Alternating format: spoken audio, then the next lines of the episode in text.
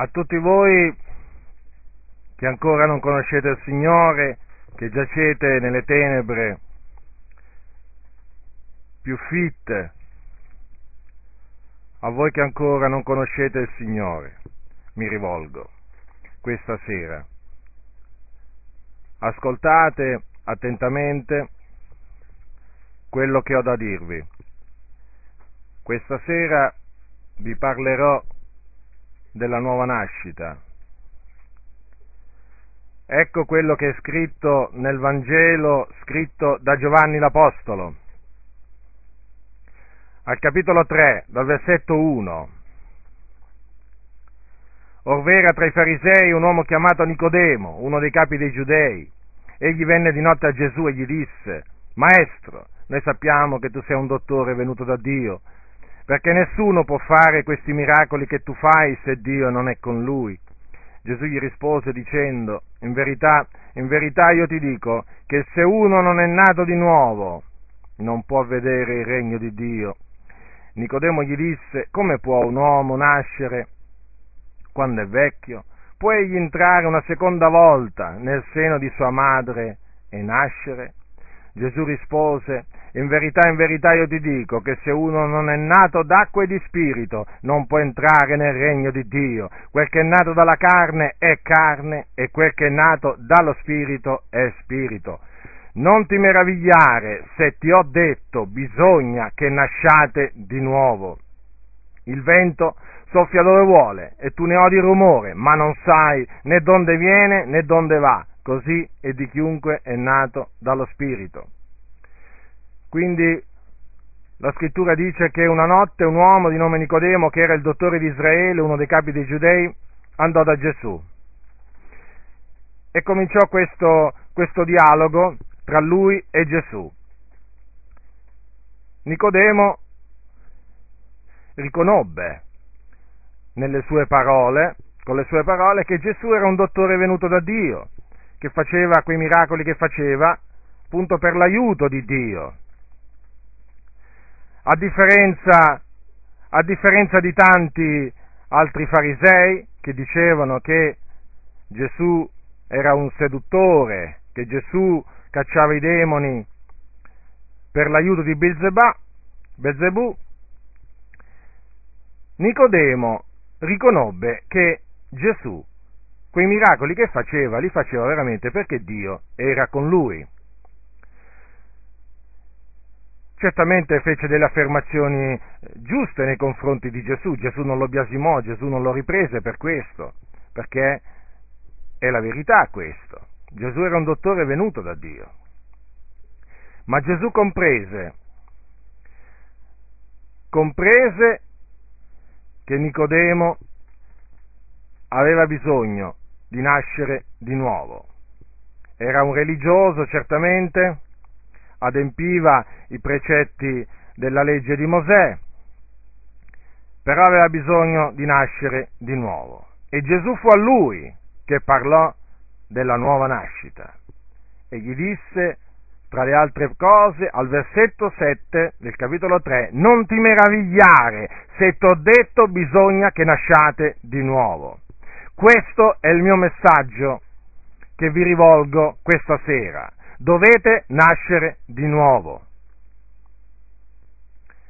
Perché Gesù ha detto che se uno non è nato di nuovo o dall'alto, o non è nato d'acqua e di spirito, non può entrare nel regno di Dio. Sì, c'è un regno, c'è un regno chiamato il regno di Dio o il regno dei cieli, dove entrano solo coloro che sono nati di nuovo. Ecco perché hai bisogno di nascere di nuovo, appunto per entrare in questo regno, in questo regno glorioso, meraviglioso, in questo regno dove ci si entra proprio pochi attimi dopo che si spira. Là vanno coloro che sono nati di nuovo, là vanno quindi i figliuoli di Dio perché essere nati di nuovo significa essere nati da Dio e quindi essere stati generati da Dio e quindi essere figli di Dio. questo luogo si chiama anche paradiso, è un luogo reale, è un luogo dove i santi adorano e glorificano il Dio e l'agnello che è seduto alla sua destra. È un luogo dove regna la pace, dove la gloria di Dio illumina tutto e tutti, dove ci sono cose che occhio non ha mai veduto e che orecchio non ha mai sentito e che non sono salite neppure in cuor d'uomo. Sono cose che Dio ha preparato per tutti coloro che lo amano e tutti coloro che lo amano sono nati da Lui. Quindi per entrare in questo luogo bisogna nascere di nuovo. E se non si è nati di nuovo, dove si va quando si muore? tutti coloro che non sono nati di nuovo, non importa a quale religione appartengano, non importa, non importa a quale chiesa appartengano, cioè non importa a quale denominazione appartengano, tutti coloro che non sono nati di nuovo, lo ripeto, andranno quando moriranno nell'Ades, che è un luogo di tormento, situato nel cuore della terra, un luogo di tenebre fitte, dove regna il caos, dove c'è un fuoco non attizzato da mano d'uomo, dove c'è il pianto e lo stridore dei denti, dove coloro che ci sono soffrono pene indicibili, terribili, atroci, in questo momento, mentre io vi sto parlando, come è vero che in cielo i santi, i santi del passato, glorificano il Dio e lodano l'agnello, così è altresì vero che all'inferno, cioè nell'Ades, ci sono tantissime, tantissime, tantissime anime che stridono i denti, piangono del continuo in mezzo alle fiamme di questo terribile luogo Ah, se potessero tornare sulla terra, si convertirebbero all'istante. Ah, se potessero veramente tornare sulla terra, non solo si convertirebbero all'istante, ma comincerebbero a gridare, a gridare agli uomini di questa generazione, salvatevi da questa perversa generazione, comincerebbero a predicare lo stesso messaggio che questa sera vi predico io. Ne sono sicuro, perché questo è quello che è successo a, quei, a quelle persone a cui Dio ha dato la grazia di tornare in vita dopo aver visto l'Ades. Si sono convertiti, appunto perché Dio non ha permesso che loro fossero divorati, inghiottiti dall'Ades, ma che lo vedessero semplicemente. Quando sono tornati si sono convertiti al Signore e hanno cominciato ad avvertire la gente e a dire loro che devono nascere di nuovo. Quindi vi ho detto, vi ho detto dove andrete se voi morite nella condizione in cui vi trovate. Certo, perché voi ancora non siete da, nati di nuovo. Ora, abbiamo visto che è indispensabile la nuova nascita per entrare nel regno di Dio. Adesso vi spiegherò come si nasce di nuovo, che cosa dovete fare per nascere di nuovo, perché questo linguaggio è un linguaggio strano per voi, non ne avete mai sentito parlare. Direte, ma cosa vuole dire costui? Parla di nuova nascita, ma cosa intende per nuova nascita?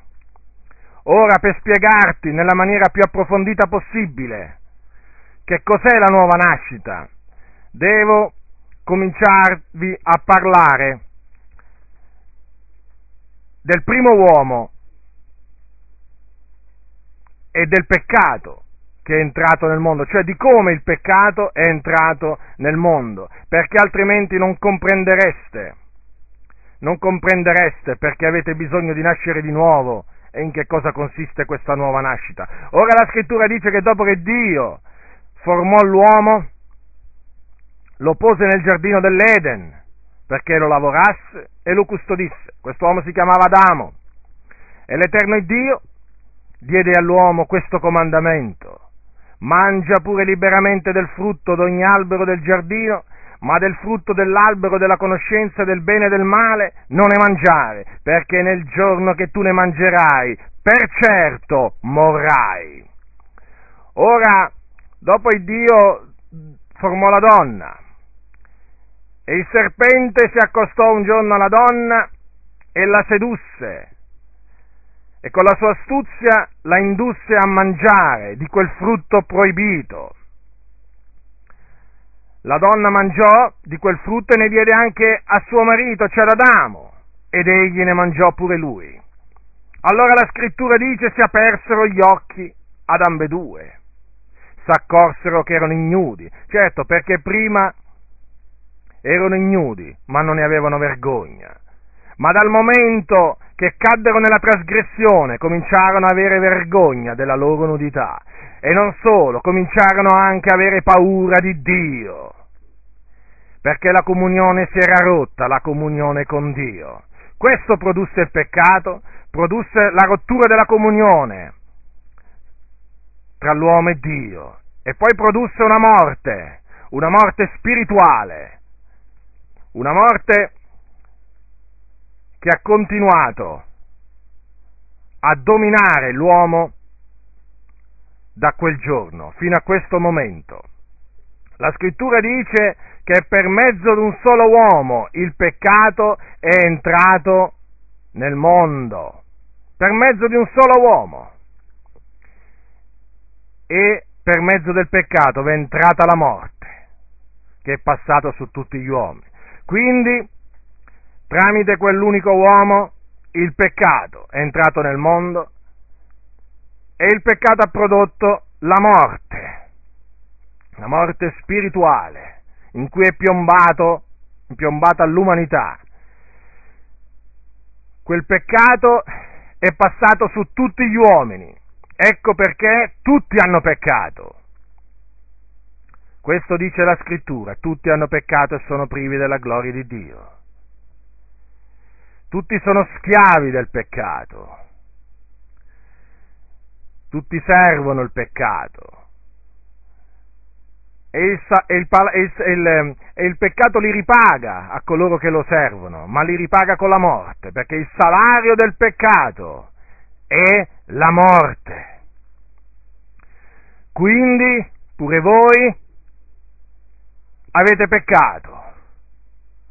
Pure voi siete morti spiritualmente, perché il salario del peccato è la morte. Non potete fare a meno voi di peccare, ne siete schiavi. Gesù disse chi fa il peccato è schiavo del peccato, voi ne siete schiavi. Magari qualche, qualche volta avete pensato, avete desiderato di liberarvi, da questo o da quell'altro vizio, ma non ci siete riusciti, il peccato è più forte di voi. De- il peccato è come una grossa, una grossa fune che avvolge l'uomo, da cui l'uomo non si può liberare da solo. Delle, il peccato è come una grossa catena che avvolge l'uomo, che lo stringe e da cui l'uomo non può liberarsi da sé, ha bisogno che qualcun altro lo liberi. Ora, forse qualcuno dirà, ma io non ho rubato, non ho ucciso, perché generalmente questa è la risposta che viene, che viene data dalle persone che non conoscono il Dio, ma io non rubo, sono un, un bravo padre di famiglia o comunque mi sforzo di esserlo, mi guadagno il mio pane, mio, il pane quotidiano col mio sudore, non faccio del male a nessuno, quando posso faccio del bene, insomma.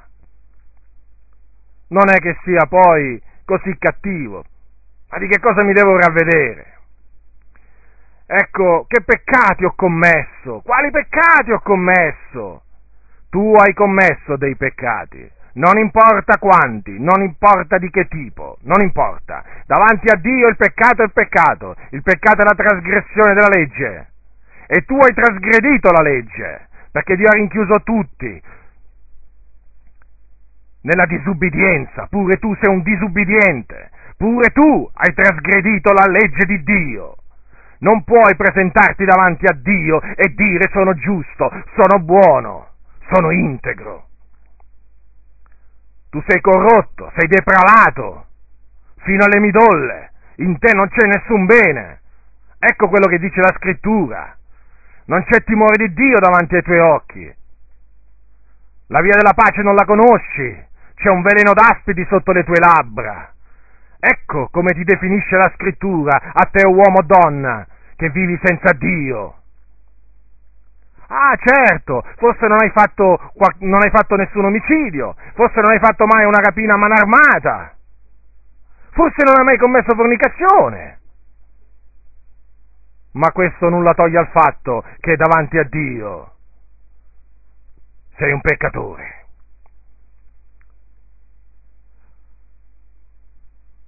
Alcuni, quando si sentono definire peccatori, naturalmente si offendono e dicono bada bene a quello che dici, perché io vado a messa tutti i giorni, io mi vado a confessare più di una volta all'anno, perché il catechismo dice che almeno una volta all'anno i cattolici si devono confessare, ma c'è qualcuno che si confessa anche tutti i giorni.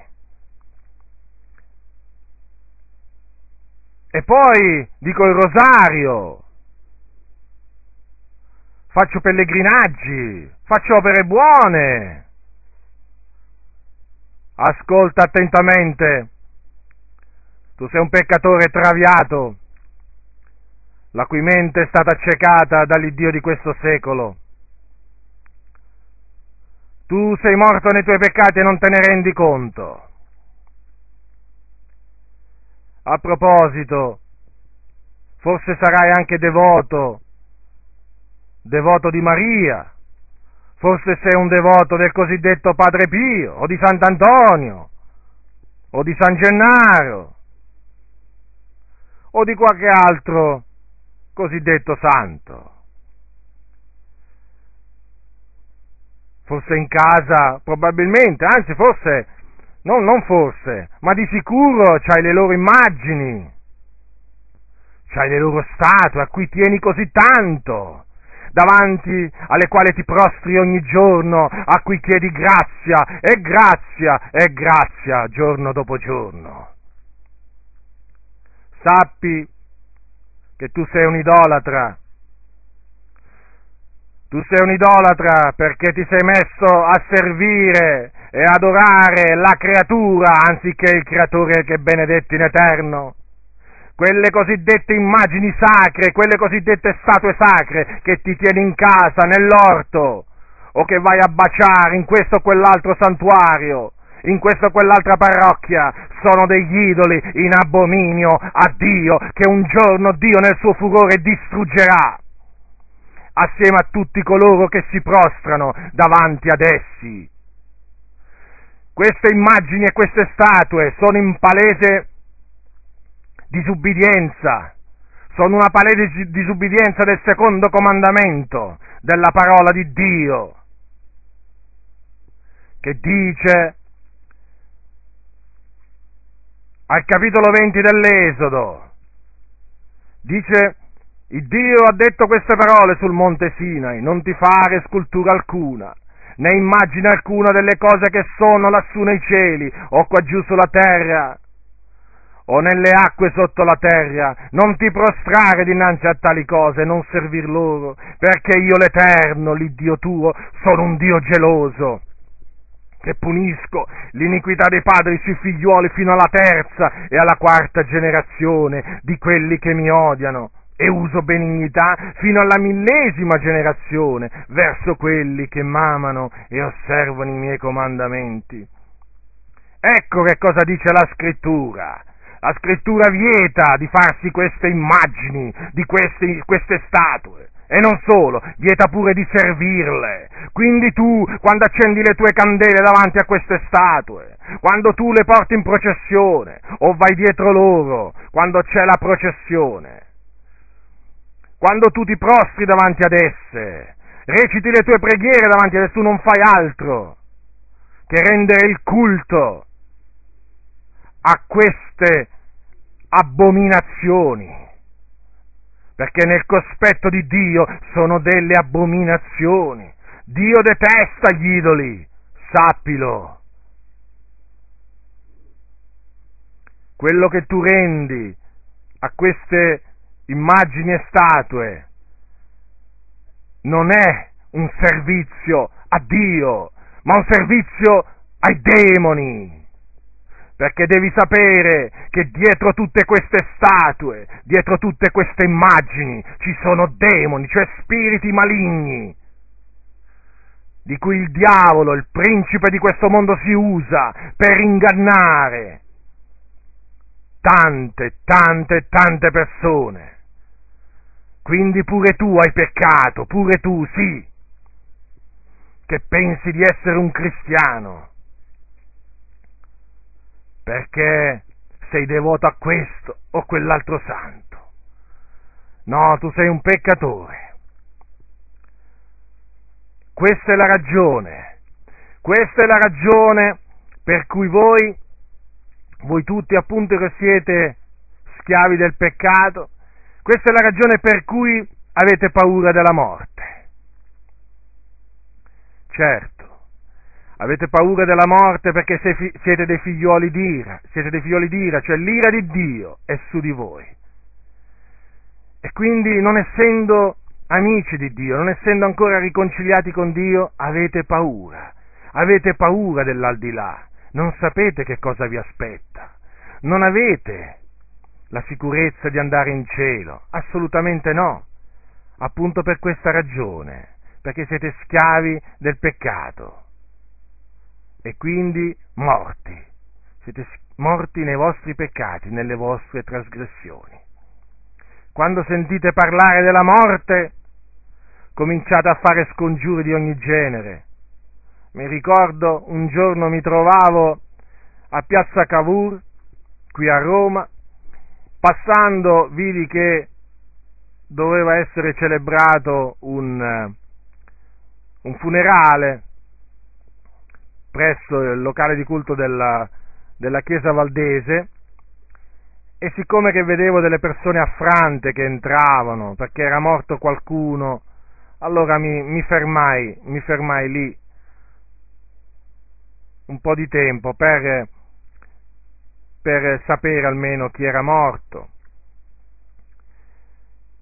E mentre, e mentre, mi trovavo lì, mi ricordo che si avvicinò a me un uomo che avrà avuto sui 50 anni e mi chiese che cosa era accaduto, eh, che, chi era morto e io naturalmente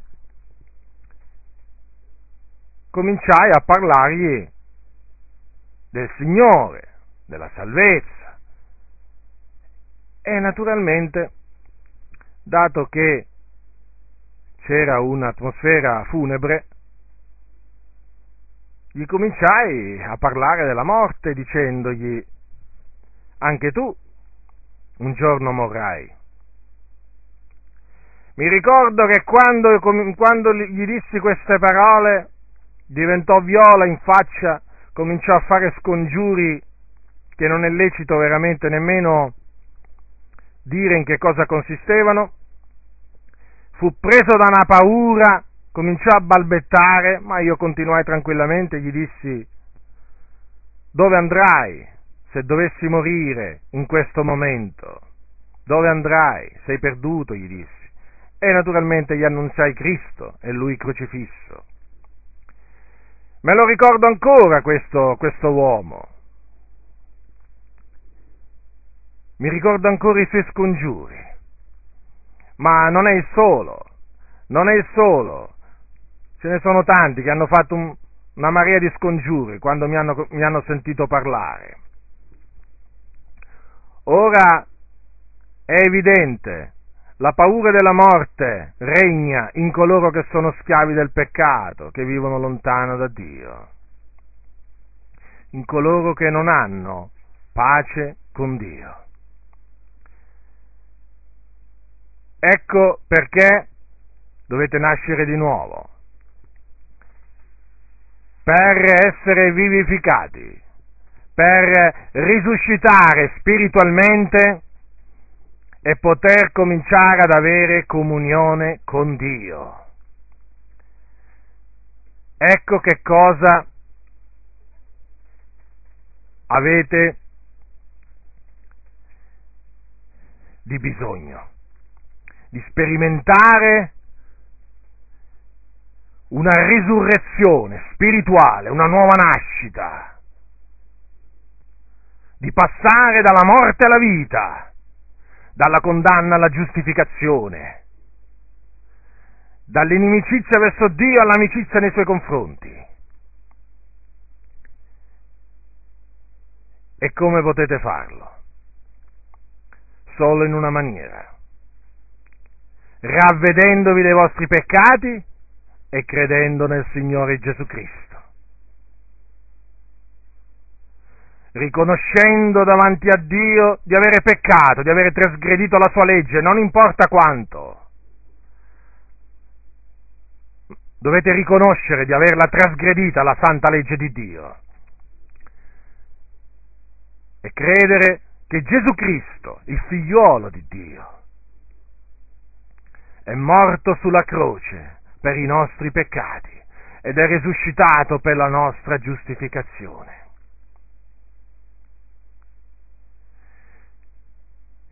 Quando farete questo,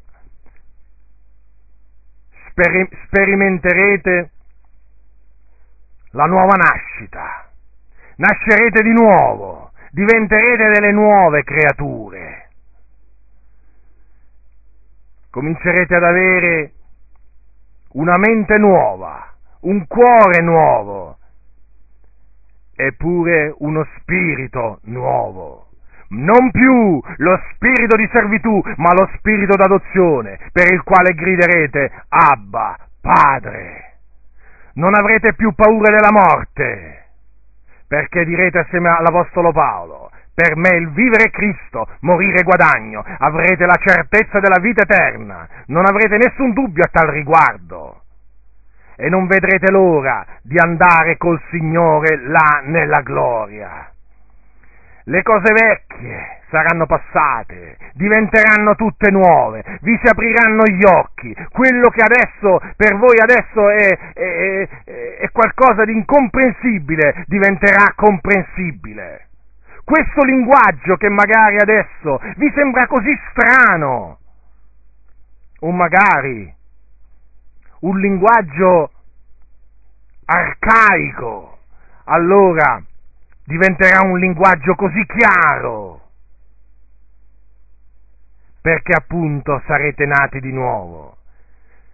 I vostri peccati saranno perdonati, il Dio li farà dileguare come una densa nube li getterà in fondo al mare, non li ricorderà più.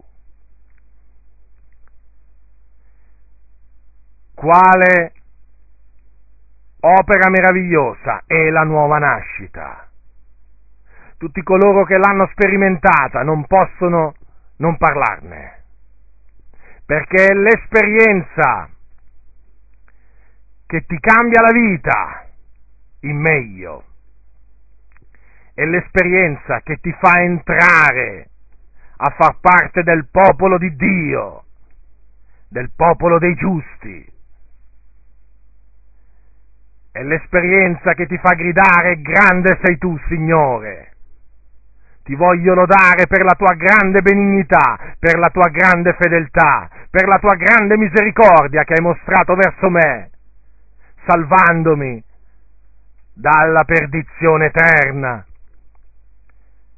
non potrò mai dimenticare il giorno in cui sono nato di nuovo. Era il mese d'agosto del 1983.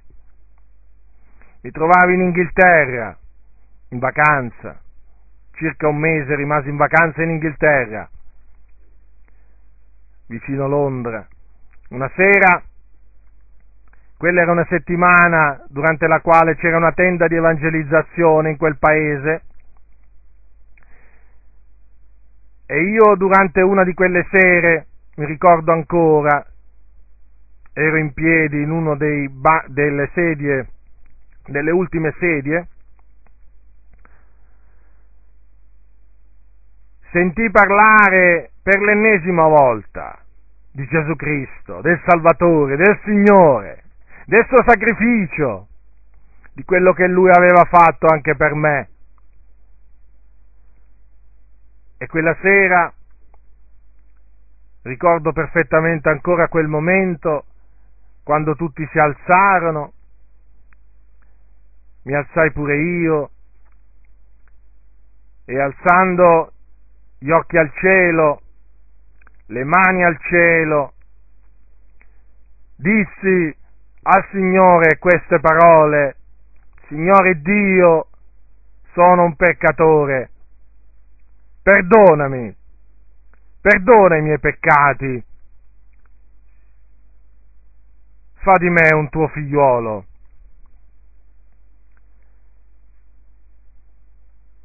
Mi ricordo, dissi quelle parole piangendo con un cuore rotto. E ricordo perfettamente che in quel preciso momento mi sentii lavato dei miei peccati, purificato. Non mi ero mai sentito così bene nella mia vita. Quel peso che gravava sulla mia coscienza rotolò via.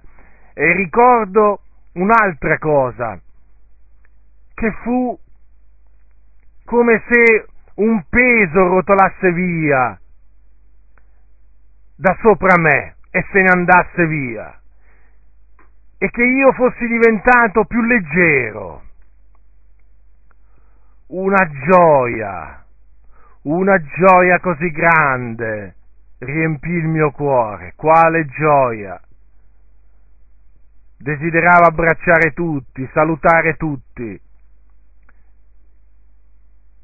Quella sera ebbi la certezza, dopo che chiesi perdono al Signore, mi ravvivi i miei peccati e confessai in Lui le mie iniquità e credetti nel suo figliuolo, ebbi la certezza che i miei peccati erano stati perdonati, ebbi la certezza che Egli mi aveva donato la vita eterna ed ero sicuro che fossi morto in qualsiasi momento, sarei andato con lui in cielo. Considerate, considerate questo. Io prima di, di conoscere il Signore ero, ero un peccatore, ero traviato, un ribelle, insensato. Ero veramente che cosa volete che vi dica? Ero lontano da Dio pure io, schiavo di varie concupiscenze e voluttà, ero un nemico di Dio, nella mente e nelle opere. Ma il Signore nella sua grande misericordia, nella sua grande misericordia, volle farmi rinascere. E dopo che sono nato di nuovo, un giorno per farvi capire che cosa avviene quando si nasce di nuovo, cioè quale grande trasformazione avviene nell'essere umano, perché non è più lui. Come diceva l'Apostolo Paolo, non sono più io che vivo, ma è Cristo che vive in me. Fisicamente sì, sei sempre tu, ma spiritualmente sei un altro.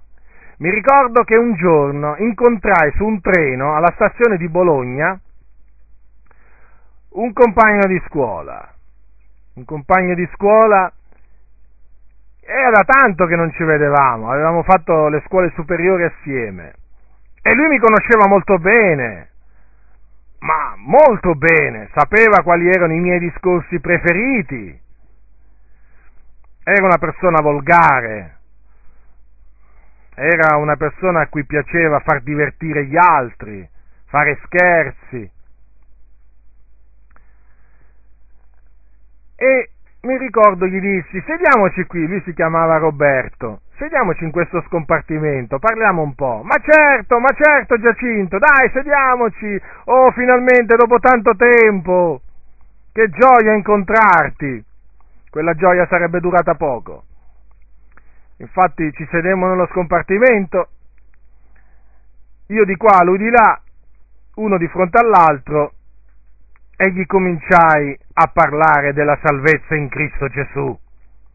Mi ricordo che lui rimase attonito, sbalordito, così sbalordito che mi ricordo si piegò verso di me e con la sua mano destra mi diede un buffetto, un, un piccolo schiaffetto, mi diede due piccoli schiaffetti sulla mia guancia sinistra e mi disse, Giacinto, ma sei tu o qualcun altro che sta parlando? Gli dissi, Roberto, vedi, fisicamente sono io, sono lo stesso Giacinto che tu conoscevi, ma spiritualmente sono un altro Giacinto, perché il Signore mi ha salvato, perché sono nato di nuovo. Ecco che cosa avviene quando si nasce di nuovo, si diventa delle nuove creature. Si diventa delle persone che tu non avresti mai immaginato potessi diventare così. Ci sono tanti che dopo essere nati di nuovo si meravigliano di quello che il, come il Signore li ha trasformati e uno di questi sono io, perché riconoscono che sono diventati come non avrebbero mai immaginato di diventare un giorno. Si diventa figliuoli di Dio, figliuoli di colui che è il creatore dei cieli e della terra. Si diventa persone così, così diverse che tutti coloro, tutti, coloro, tutti i conoscenti, tutti i parenti, tutti se ne accorgono, tutti. Ma vale la pena, vale la pena, nonostante naturalmente arriveranno le persecuzioni, arrivano le persecuzioni dopo la nuova nascita, vale la pena sperimentare la nuova nascita, è come se vale la pena. Per cui voi che mi ascoltate, nascete di nuovo, ravvedetevi dei vostri peccati, riconoscete in Gesù Cristo colui che Dio ha mandato nel mondo per salvare il mondo mediante il suo sacrificio sulla croce. Riconoscete in Gesù Cristo l'unico che può salvarvi. Abbandonate i vostri cosiddetti protettori. Abbandonateli non vi possono né proteggere né salvare, solo Gesù Cristo vi può salvare, in nessun altro è la salvezza. Riponete la vostra fiducia nel Signore Gesù Cristo. Lui è il Re di gloria che quando entra nel cuore di un uomo lo trasforma, lo trasforma interamente.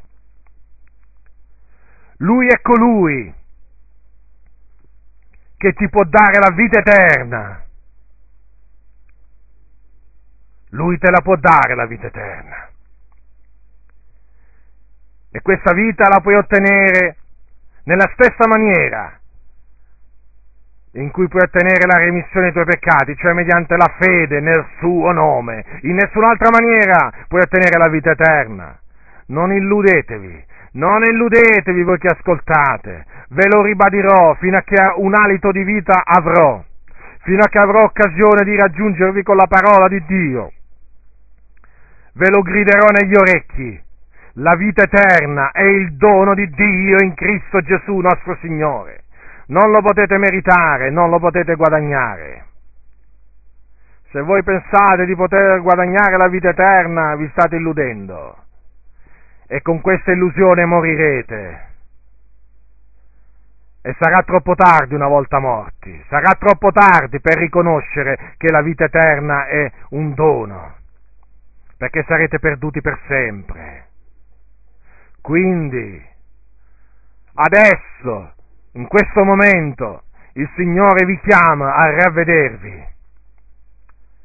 Non indurate il vostro cuore, non induratelo apritelo, apritelo all'amore della verità e la verità vi renderà liberi, liberi dai vostri peccati, liberi dall'errore di cui siete schiavi. La verità vi renderà liberi. Non indugiate, non indugiate, perché come dice la scrittura, non sapete quel che un giorno possa produrre. Oggi Oggi è il giorno della salvezza, questo è il tempo accettevole. Non dice domani la scrittura, adesso. Se posticipi la tua decisione, non farai altro che continuare a illuderti, non farai, non farai altro che, che fare una cosa sbagliata, perdere tempo. Continuerai a perdere tempo, sì, perché quando si serve il peccato si perde il proprio tempo. Il, l'unico tempo speso bene è quello al servizio di Cristo Gesù. Quindi lascia il peccato, smetti di servire il peccato, lascia la tua via iniqua, convertiti dalle tue vie malvagie, convertiti a Cristo Gesù, comincia a servire Lui, comincia ad amarlo, a seguirlo e vedrai, vedrai quale benedizione ci sarà nella tua vita. Che Dio ti dia il ravvedimento, che Dio ti illumini affinché tu possa uscire dalle tenebre nel, nel, nella, nelle quali ti trovi